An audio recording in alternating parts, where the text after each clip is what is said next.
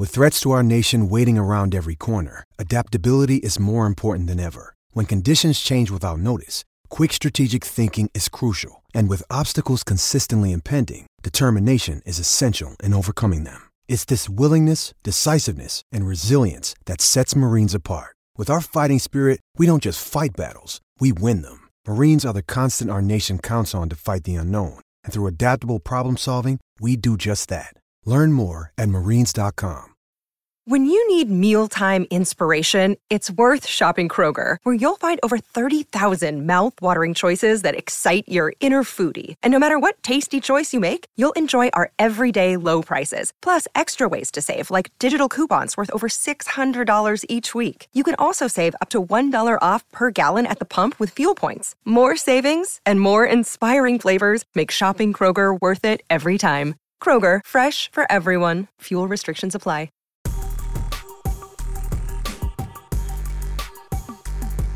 This is the Sons of UCF, the number one place for UCF sports, with your distinguished host, Adam. You called somebody Cheetos. who who is Cheetos? and Mike. I don't like going to petting zoos. Now, here are the guys. All right, back here, Sons of UCF. We have a special uh, edition of the show this week, um, and Happy to be joined by this is becoming a regular occurrence for us, which is awesome because the individual that we're talking to today is the preeminent, um, uh, preeminent person in the media with uh, previews of college football, and uh, he's gracious enough to make some time for us again this year. Uh, millions of people leverage his information as they prepare for college football, and I'm excited to talk to him today about some UCF, some Big 12. So Phil Steele is with us uh, again this year. Phil, first off, thanks so much for always making time for us here at the Sons of UCF. Hey, a real pleasure, Adam. Always enjoy our conversations. Well, let, us start big picture here, and, and, we'll we'll dive into some details. When, when you sat down and you sort of began your analysis of UCF, what what did you see right off the bat that you liked? What are some good things that you saw as you looked at 2022 and then and then looking and, and forecasting into 2023? What did, what did you like about what you saw? Well, I think what uh, jumped out to me was probably the talent that they have on on the offensive side of the ball. A guy like John Rhys Plumlee coming back uh, maybe a little bit better uh, in the backup quarterback position, bringing in a Timmy McClain from USF. Uh, you look at the running back corps, uh, Harvey, Richardson, McDonald, uh, clearly one of the strengths of the team. The receiving corps, uh, there's a lot of veteran guys there. They've got four guys uh, that could play in the slot. So, I mean, it's a deep unit. Uh, probably the thing that probably I would say jumped out at me would be the overall depth that they have across each position on the offense. In fact, all, all four offensive positions uh, rank in my top units in front of the magazine. Well, let's look flip side. Was there anything that jumped out that maybe uh, kind of flagged as a concern for you uh, when you looked at the Knights? Um, you know, I think of the four teams that are going from uh, the, entering the Big 12 this year, they clearly are the best of the four teams and the one that had the fewest amount of question marks you know, even uh, there, you look at them up front in the, or, or I should say, in the backs, the backs, the secondary. If you look at the secondary this year, they lose some key pieces from last year. But I like the transfers that were brought in. Uh, DeCorian Patterson from Middle Tennessee, uh, Jeriah Wilson coming in from East Carolina. They bring in Mask from uh, Texas State, Fred Davis from Clemson. I think the transfers should help them move up in the PDR. That probably was my biggest concern starting the magazine process was the secondary. But actually, when I finished and after talking to Coach Malzahn, I had the DBs ranked number 40 in the country. You mentioned John Rhys Plumlee for, for a second. He, he's you know a bit of a lightning rod for UCF fans. Obviously, a dynamic athlete, uh, makes a ton of plays on the ground, but wasn't able to stay healthy a, a, few times last year. Phil got got got dinged up and missed a couple of games. Uh, his first year playing quarterback in a long time. What do you what do you think is uh, uh, a reasonable expectation for for the season for John Rhys Plumlee. What do you want to see him do, maybe to improve on what he did in 2022? Uh, and, and I think he will clearly improve. He should be a, a more accurate quarterback, improve upon the ratio. Last year, 14 touchdowns, eight interceptions. That's not great. Uh, I would expect that to vastly improve. As you pointed out, he hadn't played quarterback since 2019. He was more of a receiver. Uh, and uh, you know, taking his first snaps under center last year, getting injury prone as he was, uh, he's got to stay healthier. That would be one big thing. And uh, I think he is. He's going to be more focused on throwing the football downfield. I think we're going to see a big jump in that touchdown total this year, uh, going from 14. And uh, he's a guy that's really bought into the offense. And uh, I've seen a lot of improvement with quarterbacks year two, and I would consider this year two for him in this offensive system. You mentioned you had a chance to, to talk to Gus Malzahn, and, and, one of the things that Gus is doing this year um, that he hasn't done in a long time, he, he's giving up play calling duties. New offensive coordinator Darren Hinshaw is going to call plays. As a, as a quarterback, how, how different do you think that'll be for John Rhys As an offense, do you do you think and do you project in, in talking to Gus that you'll see a much different UCF offense than maybe we saw last year when when he was calling plays?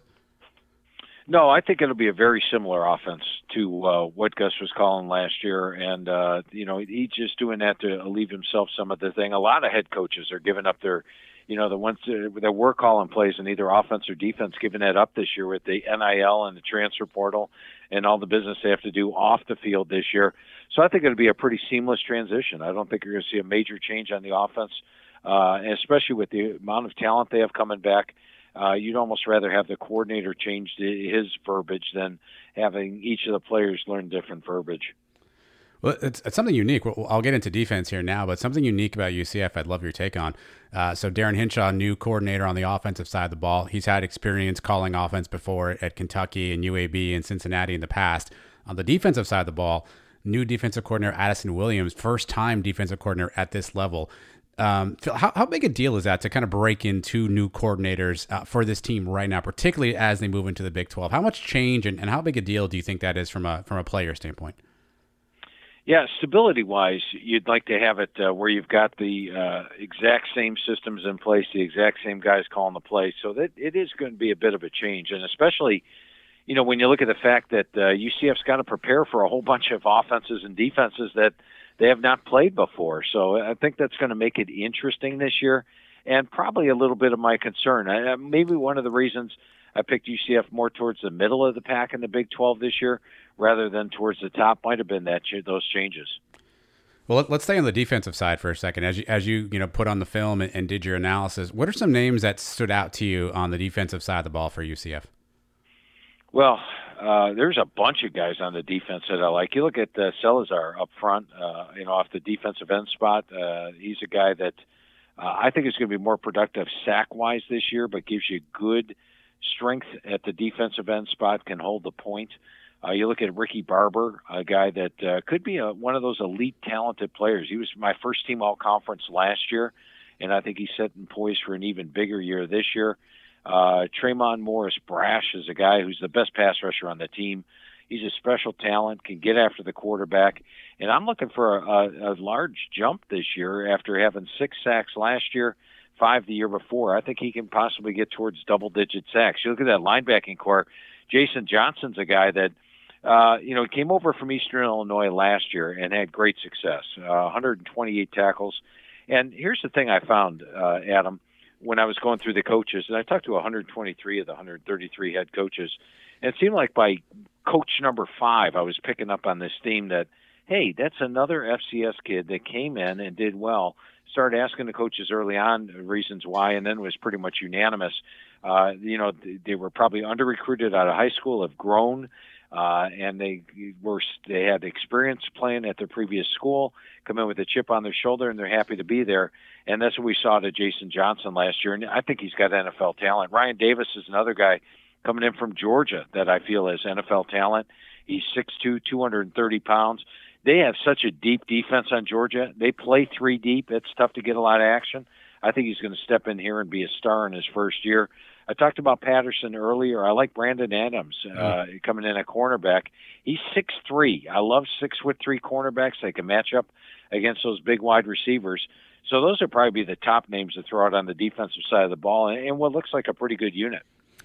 Yeah, when you talked to Coach Malzahn, did you get a sense for what the style of this defense will be? If you know there'll be more of an attacking blitzing style. I think towards the end of last season, under um, now Arkansas defensive coordinator Travis Williams, UCF was a little softer in coverage and relied heavily on the blitz. Did you get any sense from Coach Malzahn on, on sort of what style and what what sort of mentality he wants this defense to take? Uh, Adam, have you ever talked to a defensive coordinator or a defensive person that didn't say we're going to attacking defense, you know, we're an attacking aggressive defense? Everybody says that. Uh, any, any, and I, I get a kick out of it. Every new defensive coordinator that's hired, the, the writer says, "Oh, this guy's going to have run an attacking aggressive defense." So Uh, have you ever talked to a head coach or a defense coordinator that doesn't say they're going to run an attacking aggressive defense? I have not. No, that's that's never happened. but I'll tell you this: talking to Coach Malzahn, and the one thing that jumped out at me uh, going over the conversation, I'm like, "Well, you're going up to the Big 12." He's like, "Phil, we've been preparing to go for the Big 12 for two years now. We're ready." And here's a guy that's coaching the SEC, so he would know if they're going to be ready uh, to take on the P5. That's that was probably the biggest thing I took out of my uh, long conversation with each of the coaches. I spent about an hour on the phone with, and that would probably be the main words that I took out of that conversation. Despite going over each of the talent and you know picking up on all the players, was the fact he feels pretty good about uh, the fact they're well prepared to enter the Big 12. Well, let's talk about that, Phil. How, how big a move is this? I mean, it, it, doesn't happen all the time, right? Where a you know quote unquote group of five school moves up. How big a move? What does UCF have to prepare for now as a member of the Big Twelve that maybe is going to be different from their time in the American Conference?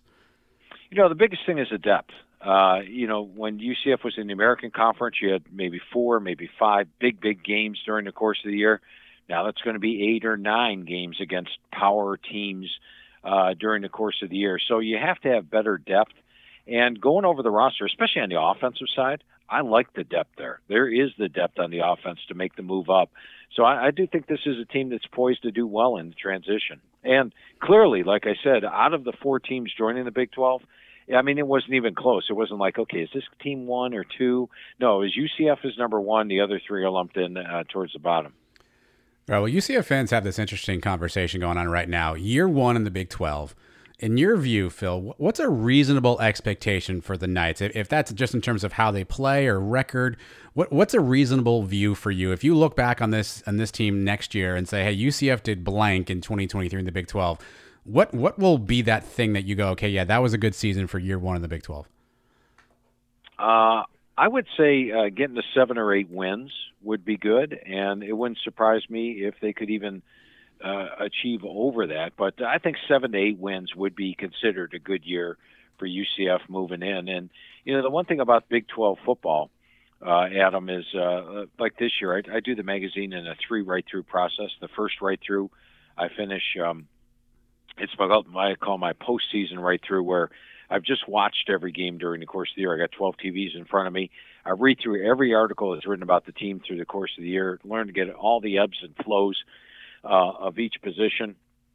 And then I write it and I say, what kind of shape was this unit coming into last year? What happened? What kind of shape are they heading into this year? And then I sort of did a pre conference look ahead. And there's 10 conferences out there. I was pretty comfortable with who's at the top and who's at the bottom in nine of the 10 conferences. The only one that I sort of crinkled up the paper numerous times and threw it in the trash was the Big 12. And look at how the Big 12's done in the last couple of years. I mean, Baylor came out of nowhere to win the Big 12 two years ago, and last year, of course, everybody expected TCU to be playing in the national championship game, uh, even though they were picked number eight in the Big 12 poll. So I think the Big 12, top to bottom, is one of those where you can make a major move or a major drop in a year due to the amount of parity in the league. Yeah, let's talk schedule for a second. Obviously, UCF um, drew kind of the, the, the, short end of the stick this year. Uh, the five road games, four home games, as, as part of the nine um, nine conference game split. Is, is, there a game on the schedule, Phil, that you kind of circle and say, "Hey, this is this is a tricky one for UCF. This is a team that you know maybe causes uh, causes some issues and um, or causes problems." Is there, is there a tricky game that you've uh, you see on the UCF schedule? Yeah, first of all, I like the fact they avoid Texas and TCU. That's a really nice plus in the the UCF schedule this year. But as far as the tricky games go, I'm going to throw out two road games, which I sort of had question marks on. They're two teams I expect UCF to finish above, but they're going to have to go on the road and get these wins. Uh, and the first one would be Kansas. Uh, and, uh, you know, every year, Adam, for the last 10 years, I've picked Kansas last in the Big 12. And when I talked to Coach Leipold, I told him, Coach, you're making this difficult on me. I can't just pick Kansas last anymore and move on with the rest of my Big 12 forecast. And he did not. He said he's not going to apologize for that. So that's a very dangerous game, a winnable game, I feel, for UCF. But they are going to have to take care of business on the road. And then the other one is Cincinnati. And once again, I've picked Cincinnati towards the bottom. But as you know, uh, UCF playing Cincinnati all these years, that's, a, that's always a tough contest, one that uh, Cincinnati will be well prepared for. And it's in Ohio in November. I live in Ohio, so I know what the weather can be like in November, and uh, that that would probably make that one a little bit tricky if all of a sudden a blizzard rolls in on November the fourth. How, how, important is it for UCF, uh, Phil, in your opinion, to have a guy like Gus Malzahn as their head coach? You mentioned it earlier. He's been in the SEC. He knows what it looks like. You, you, look at some of the other schools that are coming into the Big 12, and, and while they certainly have some really reputable coaches, it feels like UCF has a bit of an, a, a, leg up there, right, having Gus Malzahn. How important do you think that is as they make this transition and go through this gauntlet of a schedule to have a coach like Gus Malzahn who's been through some of this stuff before based on his past experience? Yeah, I think it's huge, and and like I said, talking to Malzahn, the the big thing that came out of uh, what I took from the conversation was he said, you know what, we've been preparing for this move for the Big 12 for two years. So I I don't know if you know uh, Sitake told me the same thing at at BYU that they've been preparing for it, and that he was at Utah when they made the transition to the Pac-12, but of course they struggled there. Neal Brown and uh, uh, Dana Holgorsen, a couple of guys that. Uh, I mean, excuse me, Dana Holgorsen from Houston making the transition. He's been there. He's actually been in the Big 12 before. And then Scott Satterfield is in his first year. I think that's going to be tough for Cincinnati. But having having Malzahn there with the SEC experience, I think is a big, big plus. Let's turn our attention now quickly to the to the Big 12. Uh, you mentioned obviously your rankings. I think a lot of the a lot of the early conversation is is Texas, Oklahoma, or sort of one, two, if you will, kind of those top two um, you know, from uh, from a record standpoint. Do you, do you agree with that? Do you align with Texas, Oklahoma sort of being the, the top two right now as you look at the Big 12? Yeah, those are the two I picked at the top uh, due to the talent and the schedule that each of them have. And I got to be honest with you, Adam, when I started the whole magazine process, I said, you know what? I am not picking Texas to win the Big 12 this year. Everybody's going to be gunning for them. I don't want to pick Oklahoma. Everybody's going to be gunning for them. Last year, leaving the conference, they're going to everybody's gay game, and then boom, the end of the process, who do I have up there? And the reason I have Texas is the overall talent. In fact, if you look on page 138 of the magazine, I rank each of the units, uh, and the Texas is either number one or tied for number one in talent in all eight unit categories. So they are the most talented team coming into the year. Now, Sarkisian's never had more than I think a nine-win season, but they're going to be favored in 11 games. I like Quinn Ewers. I like the overall talent. They have a receiver. All five offensive linemen are back. Jaylan Ford's back on defense, and they had a really good defense last year. Uh, so I think Texas is is the most talented team in the Big 12. And with Oklahoma, you know, it's the second year for Brent Venables. Uh, his defense is rather complex, so I think we're going to see that natural uh, improvement with the players now knowing the system. Plus, he brought in a ton of transfers. Rondell Bothroyd coming in from uh, well, Wake Forest, Jacob Lacey coming in from Notre Dame, Dasan McCullough coming in from Indiana.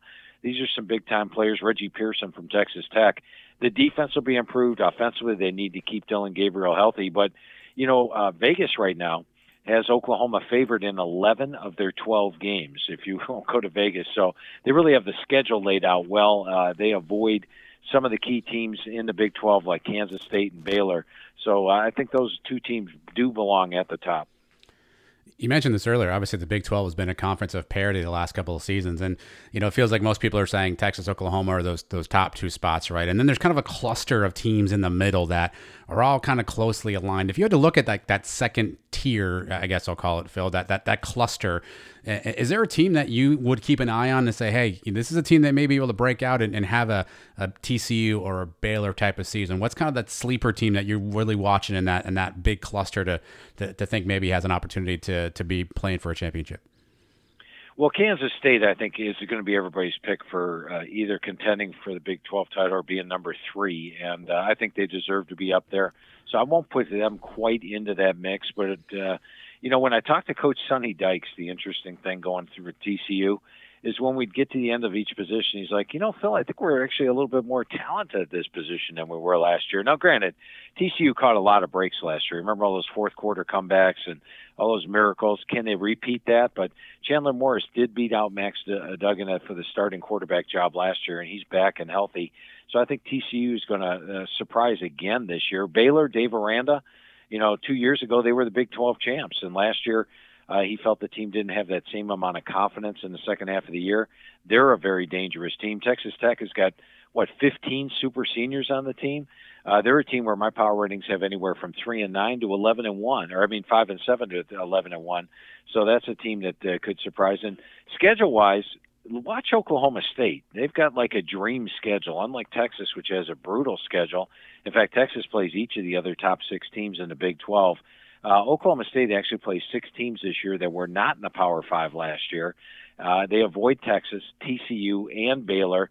Mike Gundy had this team number nine in the country uh, heading into November last year, and then the wheels fell off. I think they could be a surprise team based on their schedule. So probably if I'm looking for a deep sleeper, somebody that the, the media picked low, I'm going to go with Oklahoma State is because of the schedule. Would you give UCF a, a puncher's chance in, in that conversation? oh, yeah, absolutely. We talked about that earlier. That's why I didn't bring them up. But they're number nine on my experience chart. And if any of the new four teams are going to contend for the Big 12, UCF's my team. All right, Phil, I'll get you out of here in this last one. Finish this sentence for me. If UCF struggles in this uh, this first season in the Big 12, it'll be because of blank. Uh, I'm going to go with quarterback injuries. Mm. Uh, we saw last year what happened when John Rhys Plumlee went down. If Timmy McClain can't step in and do well, uh, remember the championship game last year against Tulane when uh, you know they were down to basically their third string quarterback for that one. Uh, they've got to keep John Rhys Plumlee healthy and or get good production from Timmy McClain as the backup. Yeah, earlier you, you said you like Timmy McClain maybe even a little bit more than last year's backup, Mikey Keene. What do you like about? Uh, I know Timmy played a little bit in his first year at uh, at South Florida. Uh, what do you like about Timmy McClain that you've seen so far? Yeah, I mean he's he's a mobile quarterback like John Rhys Plumlee is. Uh, he's six one, one ninety six, and he's a guy that uh, you know when I went over uh, his attributes at uh, with at UCF, they were very high on him. He's a guy that showed a lot of improvement after starting nine games uh, as a freshman that first year as a true freshman, sort of getting thrown into the fire. Uh, and he's a guy that that's that I think can is show the improvement you would expect from a quarterback that now is a, a redshirt sophomore. Again, Phil, for, for those who haven't had a chance to pick up your magazine yet, where, where can where can they find uh, your work? Where can people kind of follow along and, uh, and and get smarter about college football? Yeah, I appreciate that, Adam. Uh, now, unlike past years where you could go to Walmart or any grocery store out there and pick up the magazine, this year we're exclusively at Barnes and Noble and Books a Million. So those are the only two brick and mortar stores that you can get the magazine. That's Barnes and Noble and Books a Million. Now you can also go online to philsteele.com and get the magazine. And I'm going to charge you a shipping charge. It costs to ship things. However, when you order the hard copy through philsteele.com, we give you the digital magazine absolutely free. And the digital magazine's actually updated all the way through September. So, as an example, we've got David Braun as the head coach for Northwestern, not Pat Fitzgerald. Everything updated. We circle players that are out for the year, anyway that's been added to the team. So Barnes and Noble, Books a Million, or PhilSteele.com. And and by the way, got a lot of great blogs going up each and every day at PhilSteele.com. Make sure you check them out. Have you already started on the 24 magazine? a little bit, yeah. We're actually getting some pages ready for it, but uh, we actually start full bore uh, the Sunday after Thanksgiving. So once some team seasons are complete, we begin writing the magazine. It's a seven month process to get this thing out. Well, again, uh, every college football fan out there needs to have a copy of this in their life. You'll you'll, you'll get quickly educated on everything going on as, with your team, with your rivals' team, with teams in your conference. It is a must-read for everybody. Phil Steele, thanks again for taking the time. Always appreciate you jumping on and talking some UCF football with us. Yeah, a lot of fun talking football with you as always, Adam. Thanks, thanks again, my friend.